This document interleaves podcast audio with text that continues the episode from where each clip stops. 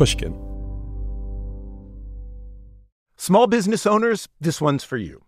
Chase for Business and iHeart bring you a new podcast series called The Unshakables. This one of a kind series will shine the spotlight on small business owners like you who faced a do or die moment that ultimately made their business what it is today. Learn more at chase.com slash business slash podcast. Chase, make more of what's yours. Chase mobile app is available for select mobile devices. Message and data rates may apply. JP Morgan Chase Bank NA member FDIC. Copyright 2024 JP Morgan Chase and Company. The most innovative companies are going further with T-Mobile for Business. The PGA of America is helping lower scores and elevate fan experiences with AI coaching tools and 5G connected cameras. AAA is getting more drivers back on the road fast with location telematics. And the Las Vegas Grand Prix is powering race day operations with 5G connectivity, giving fans an experience at the speed they deserve. This is accelerating innovation with T-Mobile for Business. Take your business further at t-mobile.com/now. Whether this is her first Mother's Day or her 40th, she deserves more. Shop tons of stunning on trend jewelry for every budget at Diamonds Direct. Diamond Fashion Jewelry. Beautiful birthstones. Everyday pearls starting at just $200. Commemorate the real loves of her life with a gorgeous pendant featuring the birthstone of the one who made her mom. This Mother's Day, Diamonds Direct is everything you need to say thank you. Diamonds Direct. Your love, our passion. Online at diamondsdirect.com. This is Solvable. I'm Ronald Young Jr. We should be allowed to take up space. Not just allowed to take up space, we should be just be taking up space ourselves because we deserve it. In recent years, calls for more diverse representation in Hollywood and show business have grown louder and more frequent. Whether it's April Reign starting the hashtag #OscarsSoWhite, or writer, director, actor Issa Rae using her large following to be rooting for everybody black, there have been many public calls for action around and criticism of the lack of visibility for non-white folks in Hollywood. Without visibility, there's no change. Without visibility, there's no access. So it's really about getting in front of as many eyes and ears as possible to get your story out there. And in order to tell a story, you need to be in the room where stories are written, specifically writers' rooms. According to a 2017 report on representation in Hollywood and in television, of nearly 4,000 writers, 4.8% of them were black. And over half of all shows have zero black writers. Mike Gauyo is one of the very few who have made it to the inside. We're in this space now. We have to build out these programs for ourselves because if we don't build them out, everything will remain the same. So we have to kind of like take the initiative to do that. Gauyo's most recent job was writing for a little show on HBO you might have heard me shout out on a previous Solvable episode. That show is called Insecure. And today, Gauyo is also the founder of a mentorship organization called Black Boy Writes and Black Girl Writes. They help burgeoning writers not only find their footing when entering a largely white landscape, but also offer support and a network as they continue to grow their careers in Hollywood. The lack of creatives of color in positions of power in Hollywood is solvable. I met Issa uh, early 2015 and like she had a mixer at her production company for creatives of color and i went to that mixer met her for all of two minutes but Issa, I mean, I credit her to helping me in my career. She has always helped up and coming creatives. Mm-hmm. And I met several people there that became my people, that became my tribe of people. She was like, you know, look to the people in the room to grow with. And that's exactly what I did, you know? And yeah. that is my group chat. Like that is those are my people. We all came up at the same time. We all got staffed around the same time. We all continue to rise around the same time. And she really helped make that happen. So it's about how our, our all these creatives that are out here creatives of color that are coming up in the business how they're helping others come up. And i want to be able to do the same thing. Originally you weren't going to be a writer. So tell me what your aspirations were or what your parents wanted you to be originally. You know what? I love that last minute correction there because it really was my parents. I was like, my aspirations. I don't think I I knew what they were until my parents told me what they were. um, no, yeah, I was, you know, being groomed to be a, a doctor by my parents. You know, from a young age, that's the road I went down. Um, I didn't know anything else. But once I got to college and I started taking, you know, uh, theater classes and screenwriting classes, I was like, oh, wow, I really enjoy this. I also came across, you know, organic chemistry and was like, oh, okay, this is this is the enemy. this is definitely not getting past this level. Like before you made that switch, you're a child of Haitian immigrants. I am. The earthquake in Haiti in 2010 it bore some influence on making the switch from becoming a doctor to being fully focused on writing. Can you talk a little bit about that? Ronald did his research. Basically, what happened was my both my parents and my sister were in Haiti during the earthquake, so we couldn't reach them for three days. So we were mm-hmm. thinking the worst. Um, at the time, my little brother, who's he's twelve years younger than me, um, he was in my care at the time. So I'm also having to think of like, oh my God, like, okay, my parents can't locate them. I'm like, you know, trying to put aside thoughts about like the, the idea of raising my little brother alone. So mm-hmm. I, after discovering they were okay and everything was fine, and, you know, they eventually flew back to the States, I really had an aha moment of like just, life is too short to live for other people. And I was really kind of living for everyone else but myself. I was living for my parents. It just wasn't working for me. I was really kind of like honestly depressed. That's when I decided to change my major to theater with a concentration in, in creative writing.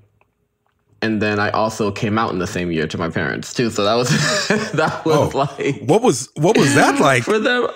I mean, it was man when I when I changed career path, my mother cried, was like, I can't believe you're doing this. Oh, you were, you know, on such a good path. Now you're writing. I don't even know what that is. What does that even mean? And then my dad was like, it's going to be all right. Just let him fly. Like, let him do what he wants to do. He was very supportive in that way. And then I was like, oh, fantastic. And then later that year when I came out, like my dad was crying and my mom was like, let him do what he wants. Like you said, let him be free. I love that. so, so um, yeah, that was really a pivotal year for me, not just in my career, what would become my career, but in my life, you know? Your story really resonates with me because I was in IT for most of my adult life. I'm still fairly new to this job. So I, I, well, you're killing it. Uh, I appreciate that. uh, so making that adjustment was uh, something that it was easy to wrap my head around because it was my dream job. But there were some uh, difficulties in terms of switching industries and learning the industry and learning the people around me. Now, granted, I don't think you did a career switch, but even starting this career in this world, tell me what that world was like, especially for you, a black man. Like, what was that like interacting with all these folks? And even though it is your dream job, what was that like? after graduating college, I knew that I wanted to pursue television. I knew I, I wanted to move to LA. So I was making plans to move to LA. While making those plans, I was working as a production assistant in Boston. You know, I worked on The Equalizer as a production assistant the, with Denzel Washington. I oh, worked nice. on American Idol. I worked on a few other reality TV shows, but when I was working on American Idol, who was in Boston for their Boston auditions, I happened to mention a production like, "Hey, I'm moving to LA in a month," and they're like, "Oh, okay, great. Once you move to LA, come work with us." And I was like, "Oh, say no more." nice. so once I moved, I had a job, which was um, which was great. But to your question, like when I got here, I felt like, okay, this is the opportunity I was asking the universe for. So I need to kind of really focus and make some connections, start networking. Part of the my success has been building my network. Mm-hmm. And what I came to realize very quickly is that my network will dictate my net worth in this business. And it's really about like who you know as well as your talent. Mm-hmm. Some have been able to succeed with with you know without both. but um, as if you're a person of color, you will most likely you will need both. Mm-hmm. It's yeah. hard being a person of color in this industry trying to come up and being able to create some type of like sustainable pathway program for other writers or some type of like access that stays open for us is really important. So much of Hollywood is about who you know.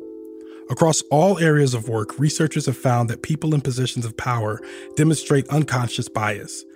That's when we hire people who look like us or have a similar background or path to the one we followed. Some people have a conscious bias too, of course, which leads to the same result doors shut to people of color. In TV and film, the many white writers making it bring on other white writers, who in turn bring on more white writers. Only seven of every 20 writers is currently a person of color. Discrimination is perpetuated.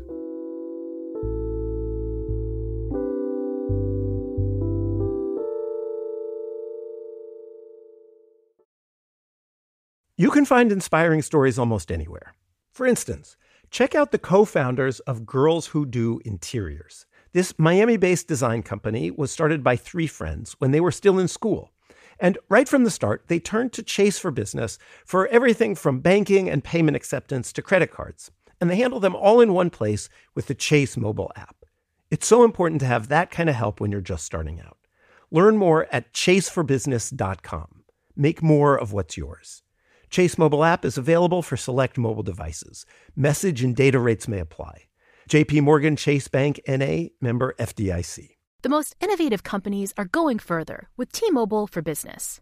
The PGA of America is helping lower scores and elevate fan experiences with AI coaching tools and 5G connected cameras. AAA is getting more drivers back on the road fast with location telematics. And the Las Vegas Grand Prix is powering race day operations with 5G connectivity, giving fans an experience at the speed they deserve. This is accelerating innovation with T-Mobile for Business. Take your business further at t-mobile.com/now. Parents, ready to discover a new educational and interactive podcast for kids? Join Stories for Kids by Lingo Kids, where episodes are packed with fun activities. Right, Elliot? Oh, yes! We learned how to recycle at the beach. That was great fun. Callie, what do you say? It was. And that time when we did the science experiment, and Billy made raisins dance. So cool, Billy. He did. Not to mention when a certain Elliot took up swimming classes with Lisa. That was me. Bet you can't catch me. I'm going to get you. All this fun and more in our Stories for Kids. Lingo Kids Stories for Kids is now available on Storybutton, the kid-friendly device for screenless podcast listening. Listen to Stories for Kids on the iHeartRadio app, Apple Podcasts, or wherever you get your podcasts.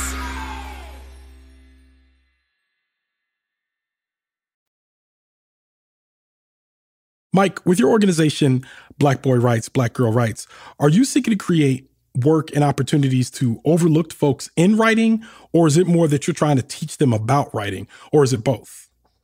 It's really both. Once you're in the program, some of the features include writer roundtables with other writers in the business who are established. And we try to invite as many people that feel like relatable to our mentees, imparting, you know, tips about writing and also just like writer's room etiquette and things like that like things you would normally you would not know unless you were in a writer's room mm. but it is also about providing access um, you know these conversations that we're having with these you know established writers are like intimate conversations where they get to be free to ask any type of question they'd like to ask. They have some FaceTime with the writers. They get the writers' um, contact information so that they can contact them themselves and build like a personal, their own like genuine personal relationship with that person. I try to provide them with access to securing general meetings with executives.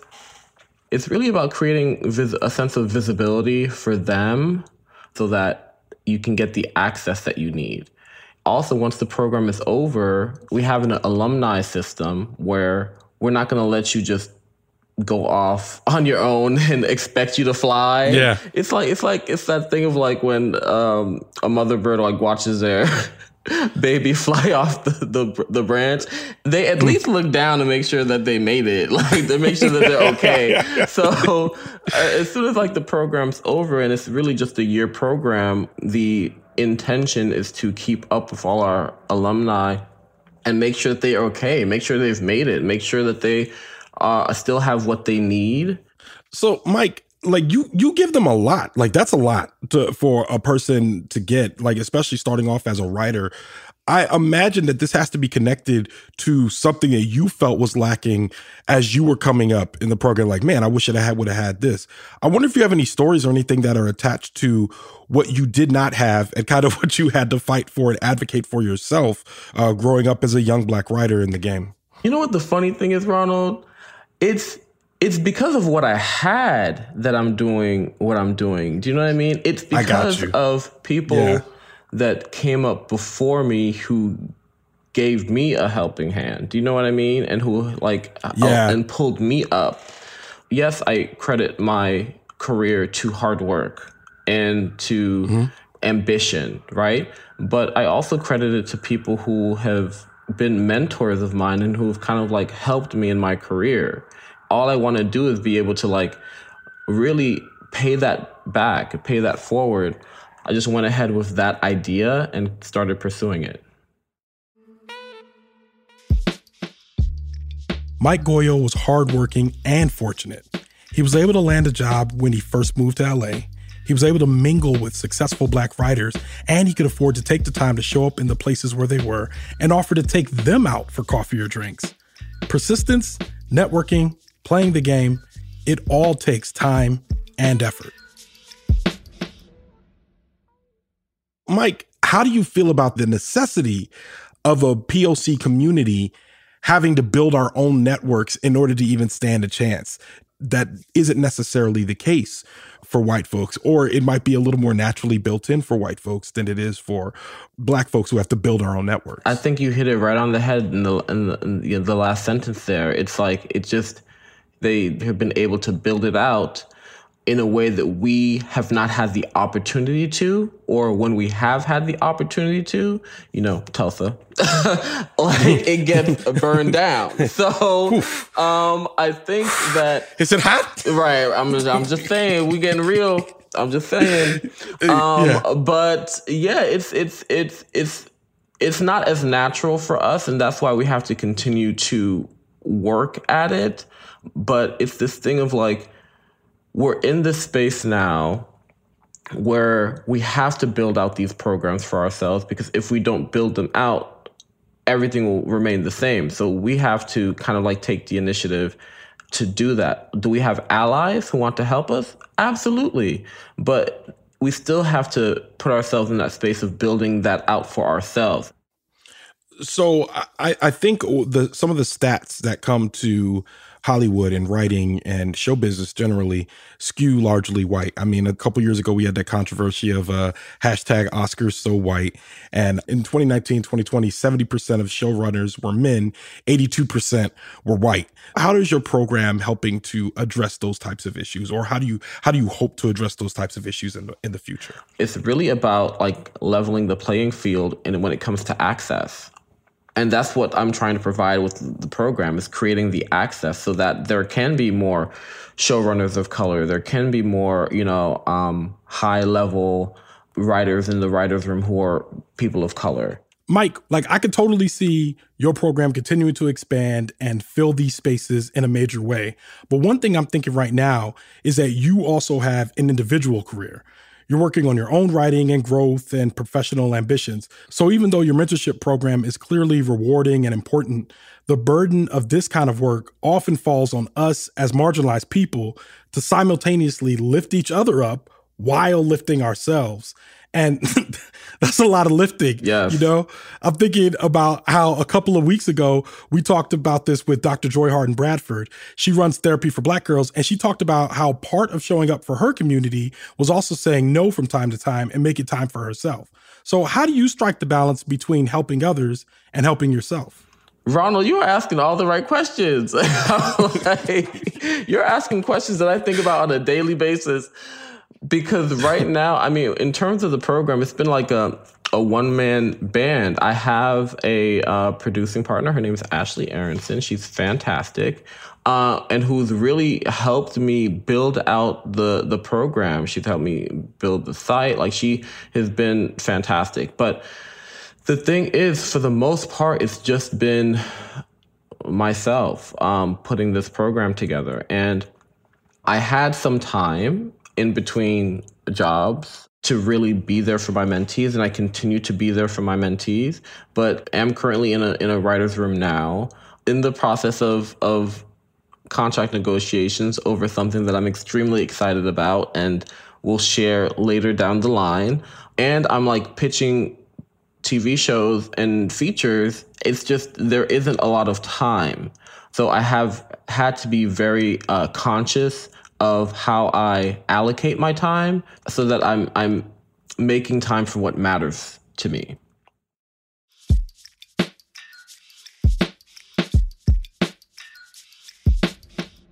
Let's look 5 to 10 years down the line.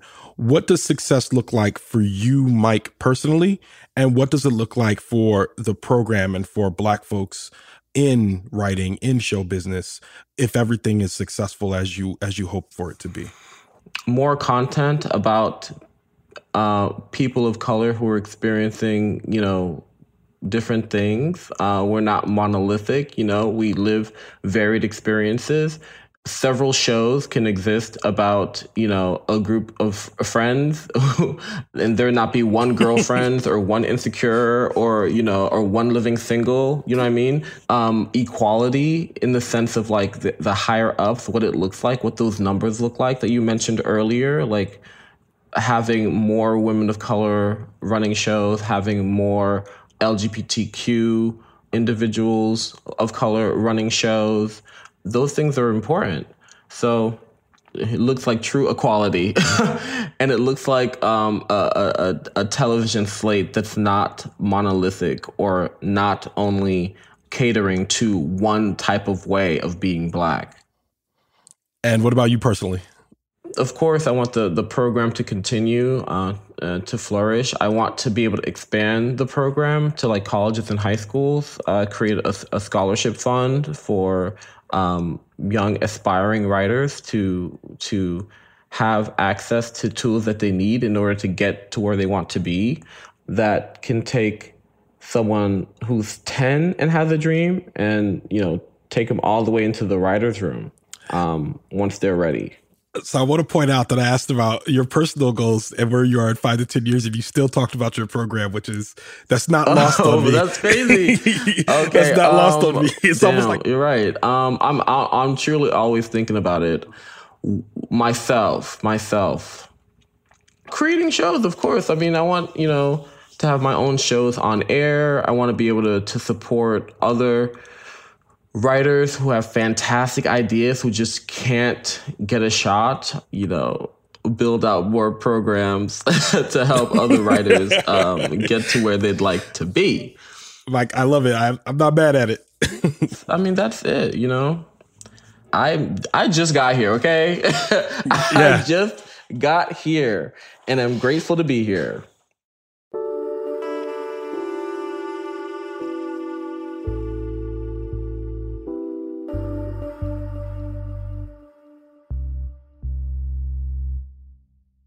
So, what can our listeners do to help? I'm listening to this and I'm like, man, I want to really support.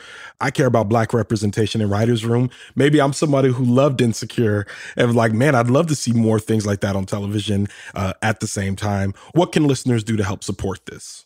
Listen, there's like over 400 shows on air. Um, so when we're putting our shows on air and we're actually getting a shot watch. That would that would really help to, to, watch these shows and even beyond watching the show look them up see ways in which you can like help support their careers. Um, specifically with the program you know if anyone out there would like to reach out who are interested in investing and main, and you know like the idea of this program existing uh, and living on for many years, please feel free to reach out to me and contact me because without visibility, there's no change. Without visibility, there's no access.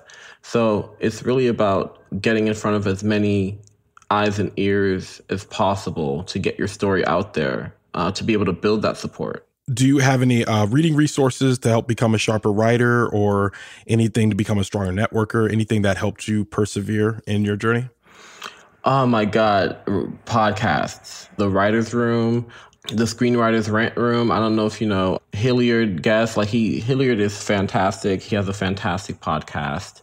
The WGA has a great podcast. Uh, one of the first screenwriting books I ever got was a screenwriter's Bible. I suggest every writer have that. Though I really listen to like podcasts. Podcasts were my thing. Mike, this has been an incredible conversation. Thank you so much for taking the time to be with us. Ronald, thank you so much for having me. This is this was great. Uh, thank you guys for reaching out. Mike Gauyo is a television writer and founder of Black Boy Writes, Black Girl Writes mentorship program. Solvable is produced by Jocelyn Frank. Research by David Ja. Booking by Lisa Dunn. Our managing producer is Sasha Matthias, and our executive producer is Mia Lobel. I'm Ronald Young Jr. Thanks for listening.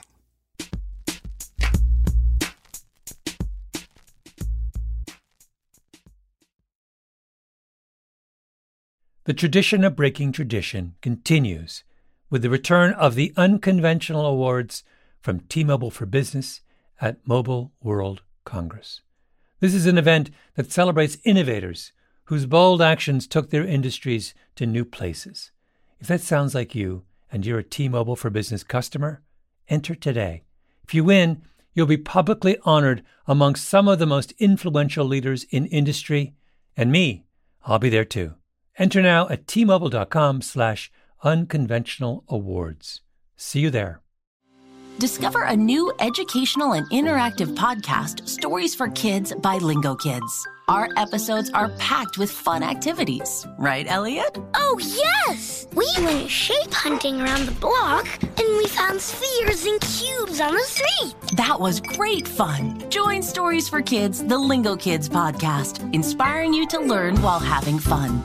Listen to Stories for Kids on the iHeartRadio app, Apple Podcasts, or wherever you get your podcasts.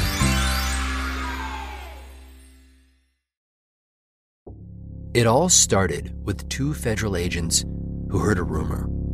She mentions, well, there is this alleged murder to have taken place. There was just one problem. They had no clue who the victim was. We have to do our job, and we have to find out who did they kill? It had been 15 years since this alleged murder. Was it still possible to unearth the truth? I used to watch um, the Unsolved Mystery shows, and I often thought about calling because I was like, "This is this is not right. How can a person get killed and no one knows anything?" I'm Jake Halpern, and this is Deep Cover: The Nameless Man. Listen wherever you get your podcasts. And if you want to hear the entire season right now, ad free, subscribe to Pushkin Plus on our Apple Podcast show page or on pushkin.fm slash plus.